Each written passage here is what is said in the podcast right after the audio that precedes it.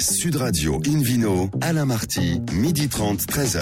Bonjour à toutes et à tous, bienvenue au cœur de notre rendez-vous dominical d'Invino Sud Radio. Nous sommes en public et délocalisés chez le caviste Nicolas à Paris au 31 Place de la Madeleine. Vous écoutez d'ailleurs Sud Radio à Avignon sur 95.2 et on peut se retrouver sur notre page Facebook Invino. Aujourd'hui un menu qui prêche comme d'habitude la consommation modérée et responsable avec les côtes d'Auvergne et les idées reçues sur le vin qui ont parfois la vie dure, le rosé d'automne ou d'hiver enfin matin, midi et soir. Le Vino Quiz pour gagner un très beau cadeau en jouant sur invinoradio.fm. À mes côtés, Hélène Pio, Frédéric Hermine, David Cobold et Philippe Forbach. Bonjour à tous les quatre.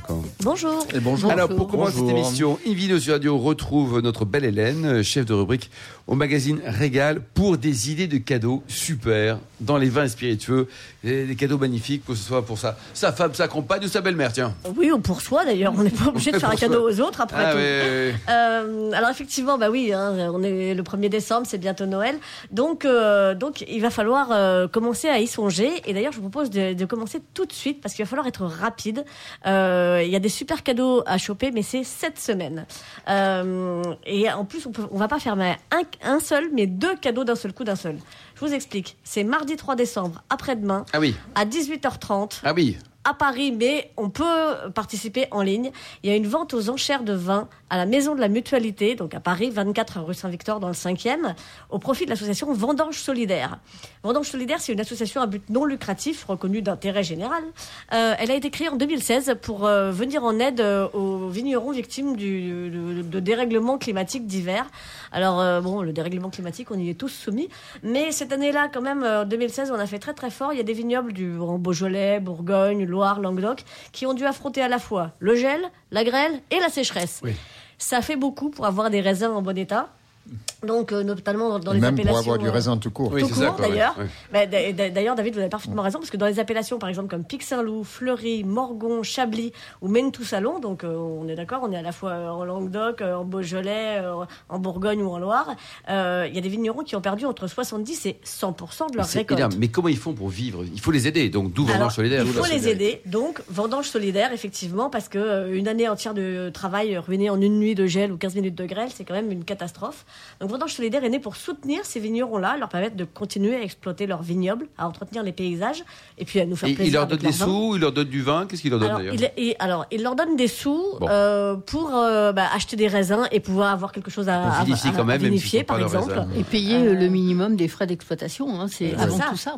Mais il y a quand même des assurances pour ça aussi, non? Non, alors les assurances, elles sont tellement chères que ça coûte plus cher que de perdre une école. Donc la plupart des domaines ne sont pas assurés. Ce qui est aberrant. Pour faire du vin dans ces cas-là, c'est vrai que pour faire du vin, euh, il y a beaucoup de, de solidarité entre les vignerons et de, de vignerons qui donnent des raisins, mais après, il faut payer les frais d'une exploitation Oui. sur une année à Oui. minima. Donc du coup, merci Vendange Solidaire d'avoir mis en place tout un tas d'opérations auxquelles on peut participer pour euh, trouver de l'argent effectivement pour. euh, pour Allez, il faut vignerons. acheter du vin là-bas pour. euh, C'est une bonne Donc, action. donc Vendange Solidaire a aidé quand même 53 vignerons euh, depuis euh, 2016, donc c'est euh, c'est c'est très chouette. Et, euh, et si vous achetez une ou plusieurs bouteilles mardi à la vente aux enchères, et ben vous ferez un peu deux cadeaux, un à vous ou éventuellement aux personnes à qui vous les offrirez ou à qui vous partagerez. Bon, d'accord. Euh, Vous nous rappelez votre 06, l'autre Hélène aux, aux vignerons, mais volontiers. Euh, donc, euh, alors, euh, qu'est-ce qu'on va pouvoir acheter? On va pouvoir acheter des, des bouteilles sympas. hein. Euh, on va pouvoir acheter des bouteilles euh, euh, chez Demonty, chez les Comtes Lafont, euh, au château Montrose, Giscourt, Pontet-Canet, euh, chez Thomas Picot à Chablis, euh, Ouais, chez Georges Vernet dans la vallée du. Rhône, des, euh, des portos de Niport, de la Quinta Maria Isabelle, euh, des bouteilles de Chartreuse. Il y a un tas de trucs super. Ça donne vraiment. Et à tous les prix, je suppose, Hélène. à tous les prix, Parfait. absolument. Euh, donc, euh, soit on va euh, bah, participer à la maison de la mutualité, Il y a un site il y a un site alors aller effectivement, on va se renseigner euh, ou participer en ligne sur euh, www.vendangesolidaire.com. Excellent. Deuxième coup de cœur. Alors, deuxième coup de cœur. Dans un genre très différent, là maintenant, je vais vous parler de bière. Alors, euh, bah, le, le- le 1er décembre, aujourd'hui, c'est traditionnellement le, le premier jour du calendrier de l'Avent. Vous avez ouvert votre petite case avec votre mini chocolat ce matin, euh, Alain? Ah, bah, bien sûr, bien sûr, bien sûr, comme tous les 1er décembre. ouais. Ben oui, c'est ça. Alors, le mini chocolat, c'est sympa, mais la petite binouse, c'est quand même cool. Avec aussi. modération, Alors, toujours, toujours, toujours. pas Toute petite. hein. Donc justement, Saveur Bière, leader de la vente en ligne de bière en France, euh, propose le Beery Christmas. Euh, et alors écoutez-moi bien parce que si vous êtes sage, ouais, vous rigolez, mais n'empêche que si Ah, vous êtes sage, sympa. Après la pause, je vais jouer la mère Noël et je vais vous le faire gagner, mon Merry Et en plus, il coûte cher ce catalogue, non Enfin, Mais- ce, ce calendrier. Mais oui, ça coûte près de 70 euros. Mais Ouh là là. attendez, oui, oui, mais attendez, c'est génial. Ça en fait des bières. Bon, euh, enfin bon, et, euh, c'est génial à condition d'avoir un peu de place, hein, parce que c'est pas un truc ultra Il plat et fait léger. 7 mètres hein, sur, Bah, euh, sur- sur 14. Il faut qu'il y ait 24 bières qui tiennent, hein, donc c'est pas votre truc ultra plat là, à C'est presque dans la un camion, votre machin. là. S'il vous tombe sur le pied, bah, vous passez Noël à l'hôpital. Euh, c'est un gros cube, 50 cm de haut, 30 cm de large, ça pèse dans les 17 kilos, d'accord, ok. Bon, mais il est très joli. Ah bon Euh, il est signé par l'artiste Raphaël Varona, donc euh, c'est magnifique. Non, surtout le truc euh, sympa, c'est que les bières sont bonnes, c'est quand même le truc Oui, c'est ça, c'est pas mal aussi. c'est le principal. C'est la septième édition que Saveur Bière euh, propose euh, ce, ce calendrier de l'Avent. L'original- L'originalité cette année, c'est que pour déguster sa bière, il va falloir la mériter, les gars. Il va falloir, exit la, la- la petite numérotation, vous cherchez le 1, le 2, le 4, le, euh, non, le 72 n'existe pas, ne cherchez pas. Euh, il va falloir résoudre une énigme tous les jours pour trouver la case à ouvrir. Il n'y a pas de case sur, euh, sur euh, le calendrier.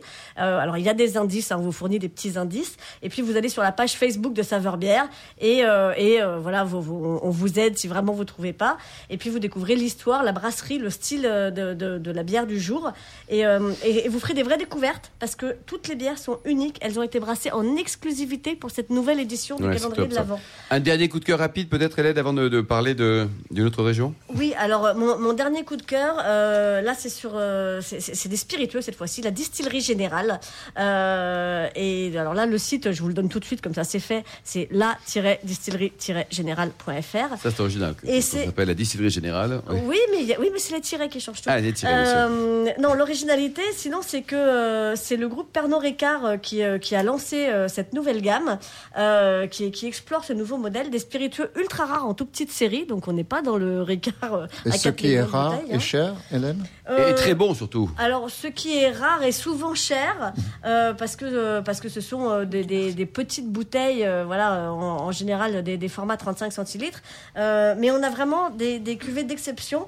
Euh, ça va de l'absinthe euh, à 42 euros, bon d'accord, euh, la gentiane à 40 euros, euh, à effectivement euh, des single batch ou des armagnacs beaucoup plus chers. Donc, mais là. distillerie générale, les bouteilles sont jolies et c'est très bon dedans. Merci beaucoup, vidéo au Sud Radio retrouve Philippe Orbach, propriétaire du restaurant Le Bistrot du Sommelier à Paris, boulevard Haussmann, pour nous amener au pays des volcans et de l'eau. Il y a aussi du vin. Exactement, du et, et le rugby, du Et le rugby. Montferrand avec Eh oui. la, la SM qu'on qu'on salue, Eh oui.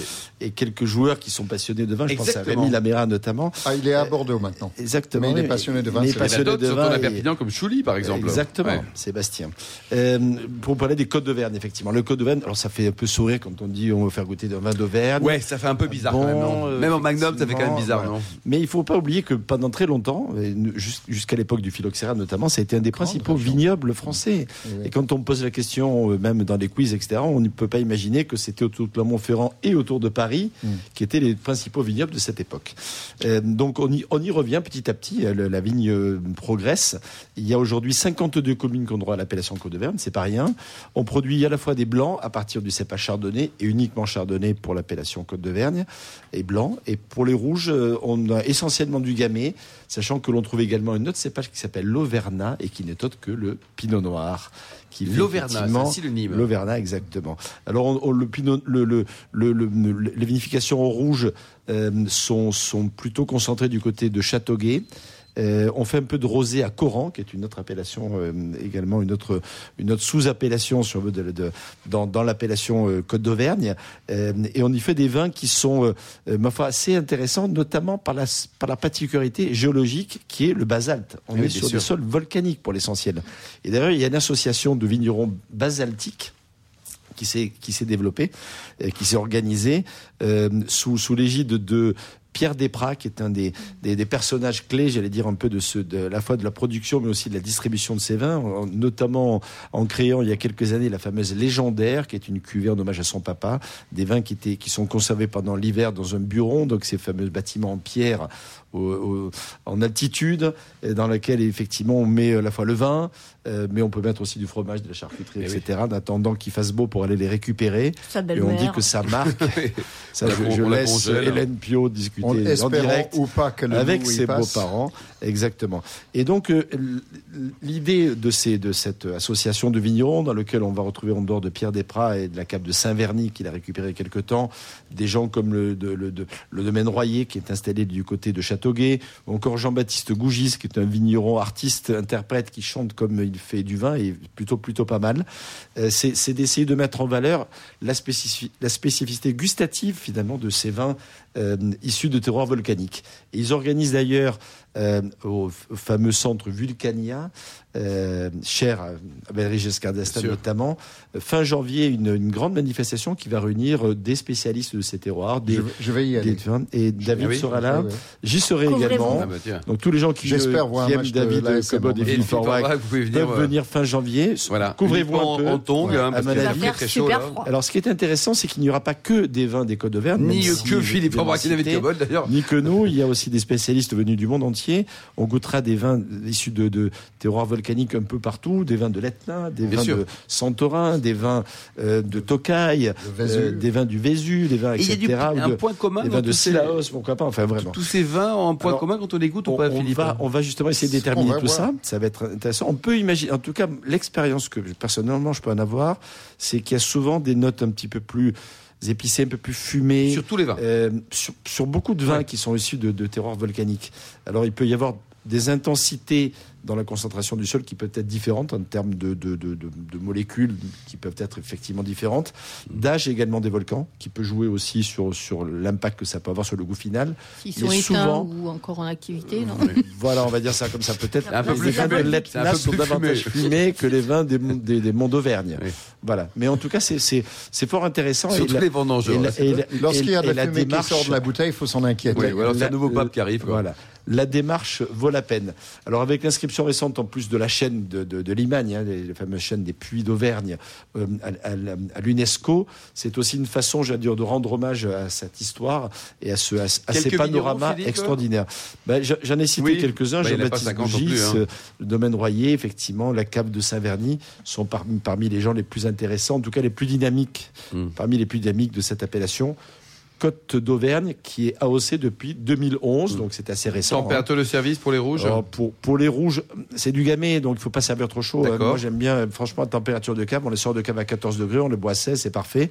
Quant au blanc, autour de ouais, du 8-9 degrés, 8-9 degrés, quoi. c'est pas mal. Ça dépend un peu de la saison et des moufles que l'on utilise. Bah ouais, non. grand move, surtout pour déboucher le- la bouteille.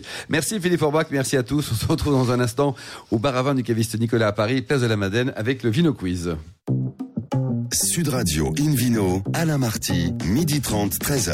Retour à la cave Nicolas à Paris, place de la Madeleine pour cette émission en public et délocalisée avec euh, la charmante Hélène Pio et puis le, le- le Vino Quiz qui, qui cette semaine quand même va être bizarre, j'ai l'impression, non? Oui, il va être un petit peu orienté Berry Quiz. Euh, mais tout d'abord, je vous en rappelle le principe. Chaque semaine, nous vous posons une question sur le vin ou la bière et le vainqueur gagne un très beau cadeau. Cette semaine, ce sera un calendrier de l'Avent saveur bière, 24 bières pour patienter jusqu'à Noël. Euh, D'une valeur, on va le dire. hein. D'une valeur de 70 euros. La question de la semaine dernière était en l'honneur de qui Éric Dupont-Moretti a-t-il nommé sa cuvée Prestige? Réponse A, Furbury, son animal de compagnie d'enfance. Réponse B, Furbury, Feu, son ami et mentor. Ou réponse C, Tintin, sa bande dessinée préférée. Et la bonne réponse La bonne réponse, c'était B. Donc, pour gagner ce fameux calendrier de l'Avent cette semaine, la question de ce week-end est Écoutez bien, hein. qui a, écrit, qui a écrit La bière est la preuve que Dieu nous aime et veut que nous soyons heureux Réponse A, un moine allemand. Réponse B, un brasseur anglais. Ou réponse C, un homme politique américain qui prétendait ne boire que de l'eau.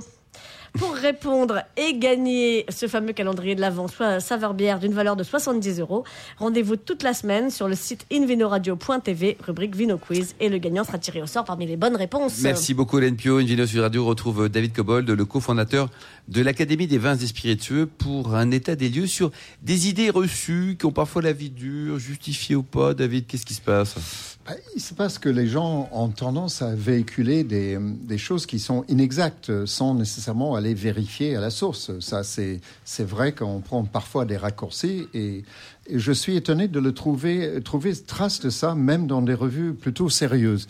Là, l'autre jour, je feuilletais, euh, on m'a envoyé une très belle revue, d'ailleurs, je signale que c'est une revue de qualité par ailleurs, qui s'appelle 12 degrés 5.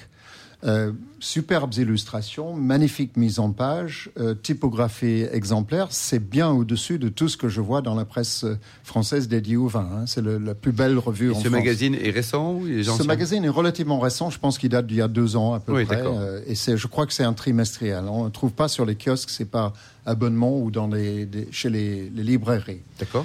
Euh, alors, euh, parmi les articles j'ai lus euh, avec intérêt, alors faut, faut quand même prévenir l'auditeur. Ils ont tendance à suivre un peu le- la mode des vins dits naturels. Euh, je suis d'accord avec euh, notre invité de l'autre jour qui disait que c'est un très mauvais terme qui ne signifiait absolument rien. Basile Saint-Germain du domaine des oui. Qu'on a reçu il y a, Donc- il y a une semaine. Donc pour moi, le, le terme vin nature, ça n'a aucune signification euh, du tout probant. Euh, alors ceci étant dit, euh, je, je lisais avec intérêt certains des articles. Il y avait un- une discussion entre deux personnes sur euh, le gaz, le CO2. hein. Le gaz, l'intitulé était le gaz trois points naturel point d'interrogation. Euh, et et les, les protagonistes de cette discussion se nommaient Paul Schramm et Jean Lhéritier. Euh, et effectivement, euh, je disais oui, euh, c'est normal parce que parfois ces vins dits naturels ont du gaz quand ils ne devraient pas en avoir. Oui, c'est ça. Mais c'était pas ça le propos. Euh, donc euh, ce, ce monsieur Paul Schramm qui, qui apparemment qui était présenté comme euh, œnologue, professeur d'œnologie et professeur de sommellerie. Euh, J'ai vérifié, au fait, il n'est pas professeur d'œnologie, il est professeur de sommellerie. Euh, donc, euh, C'est pas pareil. pareil. non, c'est pas pareil parce qu'il n'a pas le DNO. C'est pas Bien sûr. voilà. Euh, Ne comparons pas alors- sur deux métiers différents respectables. et j'étais un peu choqué par une phrase euh, qu'il a dit, euh, parce qu'il a parlé de, de la méthode de la fermentation, et en, en parlant des levures qui sont le principe actif de la fermentation, il a dit, euh, voilà, je le cite, le jus de raisin suc- sucré, sous l'action des levures, entre parenthèses indigènes ou chimiques, fermenté et transformé en vin. Alors là, je me suis élevé de mon siège en, en jetant le magazine par terre parce que levure chimique, ça n'existe pas dans la fermentation des vins ou de la bière ou de la boulange. Euh, la levure dite chimique, vous pouvez l'acheter. Il y a une marque très connue qui s'appelle Alza. C'est fait avec du bicarbonate de, de sodium, euh, un peu de- d'acide en général tartrique et, et de l'amidon. Donc il n'y a pas de levure. Les levures, toutes les levures sont biologiques. hein. Ce sont des micro-organismes monocellulaires. Euh, en revanche, on peut soit utiliser des levures qui sont présentes dans votre chai, dans votre cuverie ou sur votre vigne, ou acheter des levures qui ont été, qui ont toujours une origine naturelle et biologique, mais qui ont été cultivées en laboratoire pour avoir la bonne souche appropriée à votre style de vinification ou au type de vin que vous voulez faire. Donc la vraie distinction ne serait pas, ne doit surtout pas être en levure indigène. D'ailleurs, c'est quoi la définition d'un indigène? Est-ce Oui. que moi je suis un indigène en Ah, France? quand même un petit peu anglais. Hein. Ah oui, voilà. Non. Non, mais je me suis baladé. Eh bien, les levures font pareil que moi.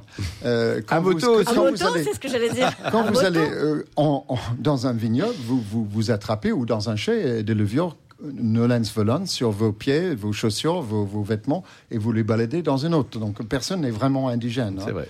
Euh, donc les levures, c'est une affaire complexe, mais il ne faut pas le, le- le rendre... euh, ce que je déteste en ce genre de débat, c'est la polarisation. C'est-à-dire chimique, mauvais, indigène, bon. Mais au fait, c'est le choix, c'est cultiver, sélectionner ou pas sélectionner, mais toutes les levures, j'insiste là-dessus, sont biologiques et rien que ça. Voilà. C'est QFD. Et donc ça, David Alors ça, sinon, euh, ben, je peux citer, un- il y a, il y a une- euh, je suis allé me renseigner sur la Chambre syndicale française de la levure, hein, pour aller quand même à la source. Ça existe. Et oui, ça existe.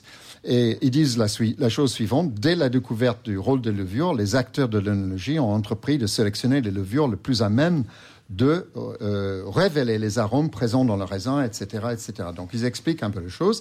Et puis ils signifient qu'il y a des souches de levure indigènes qui sont pas nécessairement très désirables. Par exemple, les Brettanomyces bruxellensis. Oui, Alors les sais Brettanomyces, c'est intér- intéressant. Vous voyez que les Français mettent toujours le, le tort sur le voisin. Brettanomyces, ça, veut- ça, ça vient de la Bretagne, la Grande-Bretagne. Non, on n'est pas très loin du Brexit quand même. hein. Et puis Bruxellensis, ça vient de, de Bruxelles, donc Oui. de Bel- c'est Belgique. Donc c'est une combinaison euh, euh, britanno-belge. C'est très bon pour, les, pour la gueuse, cette levure, mais c'est très mauvais pour le vin. C'est ce qui donne un, un arôme un peu animal, vraiment. Euh, Animal prononcé. Hein. ouais, ouais. Merci beaucoup, David. Cobold. Euh, Merci, David Cobold. Une vidéo Sud Radio. par ailleurs, 12,5, c'est une belle revue. C'était une belle revue. quoi. Merci David. Une vidéo Sud Radio retrouve Fadek Hermine, journaliste au magazine Terre de Vin, pour nous parler d'un bel anniversaire, euh, version rosée, 20 ans. Les 20 ans, oui. Puis je me suis dit que pour fêter les 20 ans du son de rosé, c'était bien de- d'éviter le marronnier de juillet-août où on parle à chaque fois des rosés. Ah, voilà, au Et 1er puis décembre, c'est bien. à l'exception de l'hémisphère Voilà. sud, si on n'est pas très tendance. C'est ça, hein. bah, non, c'est bien de temps en temps aller à contre-courant.